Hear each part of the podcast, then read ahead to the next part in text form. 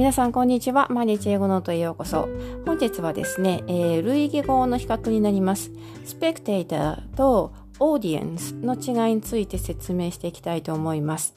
spectator と audience はですねどちらも観客と訳されることがあってあの英語学習者にとってはちょっとね紛らわしい単語なんですよね。でもちょっと違いがありますのでこれをね今日は説明していきたいと思います。でですね、えーと、2020年から始まったパンデミックであのスペーツスポーツイベントが中止されたり延期されたりしましたよね。その後無観客で、えー、試合が行われたりというふうに徐々に普通に戻っていきましたけれどもこの場合の観客この場合はですねオーディエンスではなくてスペクテーターになります。基本的にスペクテーターというのはスポーツの試合を行うえー、スタジアムで観戦する人たちのことをそういう観客のことをスペクテーターというふうに言います。これはあのちなみにスペクテートというスポーツ観戦するという動詞がありましてこれに人を表す設備字がついた形ということができます。はい、一方ですねオーディエンスの方はえー、もうちょっとね意味が広いかなと思うんですが例えば演劇とか映画ああるいは誰かが話しているのを見たり聞いたりしてする場所に集まった人たちの集まりのことをオーディエンスというふうに言います、えー、こちらはですねオーディオから発生した単語と覚えておくとなんとなく、えー、その違いが覚えやすいんじゃないかなと思います。こちらのオーディエンスの方はですね、見るだけじゃなくて聞くこと、耳で聞くことですね。これも大きな要素として含まれているので、えー、テレビとかラジオとかね、プレゼンテーションなどを、まあ、視聴する人々という意味で使うことができます。はい。ですので、どちらかというとスペクテーターの方が意味が狭いのかなと思いますね。はい、えー、スペクテーターのまずはこちらの例文から紹介しておきたいと思います。特にスポーツイベントを見る人たちのことを言いますね。はい、えーと、例文一つ目。The football match was held without spectators after the pandemic happened. The football match was held without spectators after the pandemic happened.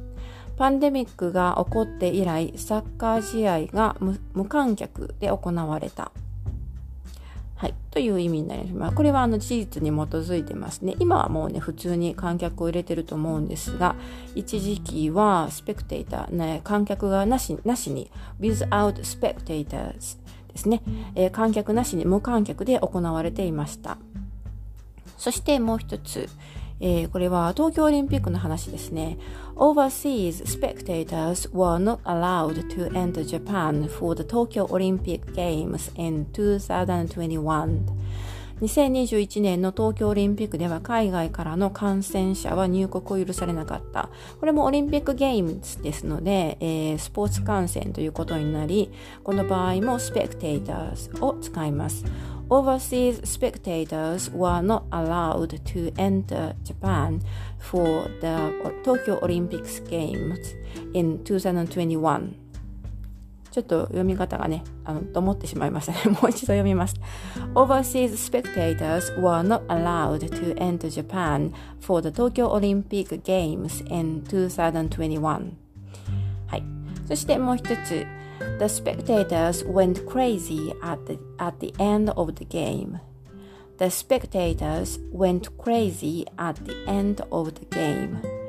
試合の、えーと、エンディング、最終ですね。で、観客は熱狂した。The spectators went crazy at the end of the game. という風になります。 では一方のオーディエンスの方ですね。こちらはですね、あの、先ほども言いましたけれども、演劇や、えー、映画、えー、あるいはスピーチとかテレビとかラジオとかそういうものを聞いてる人見た見たり聞いてる人のことを言います。ただこあのこのオーディエンスを使う時に気をつけたいのは先ほどのスペクテーターというのは、えーと、加算名詞で、えー、one spectator, two spectators というふうに数えることができるんですが、オーディエンスもね、一応オーディエンスも加算名詞なんですけど、えっ、ー、と、オーディエンスの方はですね、the group of people のことを言うんですね。あの、ひとまとまりになったグループのことを言う集合名詞になりますので、通常は単数形で用います。オーディエンス s というなることはまずないと思っていていいと思います。はい、では例文を挙げておきます。The theater was filled with an audience of several thousand. The theater was filled with an audience of several thousand. えー、劇場は数千の観客でいっぱいだった。この場合もですね、several thousand という数千のというふうに言っているんですけれども、several thousand audiences とはならないんですね。ここちょっと注意したいところかなと思います。この場合、えー、数千の観客でいっぱいだったという場合にですね、an audience of several thousand というふうに言います。もう一度読んでおきます。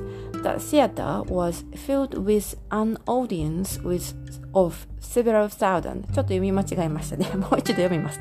The theater was filled with an audience of several thousand これで、えー、劇場は数千の観客でいっぱいだったという意味になります。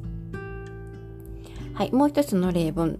The audience stood up and applauded when she finished her speech. The audience stood up and applauded when she finished her speech. 彼女がスピーチを終えると観客は立ち上がって拍手を送った。はい、こんな使い方ができます。そしてもう一つ、え、ー、と、これはオーディエンスにはもう一つ意味がありまして、えーと、辞書によるとですね、特定のテレビ番組やラジオ番組を見たり聞いたり、特定の本を読んだり、特定のウェブサイトを訪れたりする人やその数のことを表すというふうに説明されています。要するに何か誰かのファンという意味で、えー、ファンというか、まあ、リピーターというか、あの、その、えーと何かの、ええー、まあ、ウェブサイトなり、ラジオなり、テレビなり、何このプログラムを、えーと、についつくファンというか、そのまあ、その人、そこを何度も訪れる人たちのことを言ったりもできるみたいですね。はい。なので、えー、こういうふうな、えー、言い方をすることがあります。Thanks to the support of its audience, this show has been on the air for more than 50 years. Thanks to the support of its audience, this show has been on the air for more than 50 years. 視聴者の皆様に支えられてこの番組は50年以上も放送されています。はい。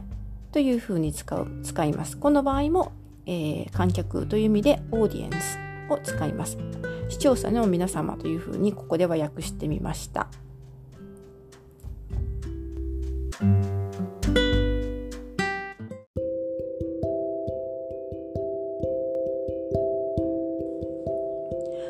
ということで、今回は2つの単語、スペクテーターとオーディエンスを比較してみました。日本語で訳すとですね、どちらも観客と訳すことができるんですが、英語の場合は使い分けが必要になってきます。スポーツ系のイベントであれば、スペクテーター。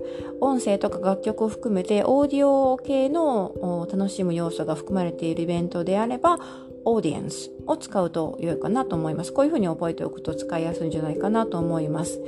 なおですね、ちなみになんですが、このスペクテーターという単語はですね、イギリス英語とアメリカ英語で、えーと、ストレスの位置が変わるみたいで、イギリス英語ではスペクテーターと発音されるんですが、アメリカ英語ではスペクテーターという風に発音されます。はい。ということで、えー、今回は2つの単語、似たような単語、スペクテーターと、えー、オーディエンスを比較してみました。で、あの、毎回のことなんですが、今回放送内で紹介した例文はすべてブログの方に掲載しています。もしよければそちらの方も確認してみてください。はい。ということで、今回ここまでです。最後までお付き合いいただきありがとうございました。また次回お楽しみに。